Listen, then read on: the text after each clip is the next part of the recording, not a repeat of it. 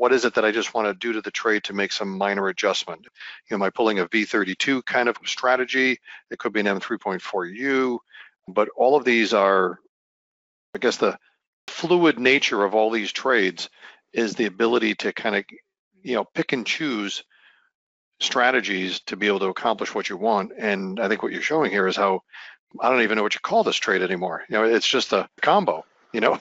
Well, yeah, we we went through different things, and this is why it's important to, right? So most people come at this income trading thing is I'm going to find a trade and it's going to work all the time, and no matter what happens, it's always doing the right thing.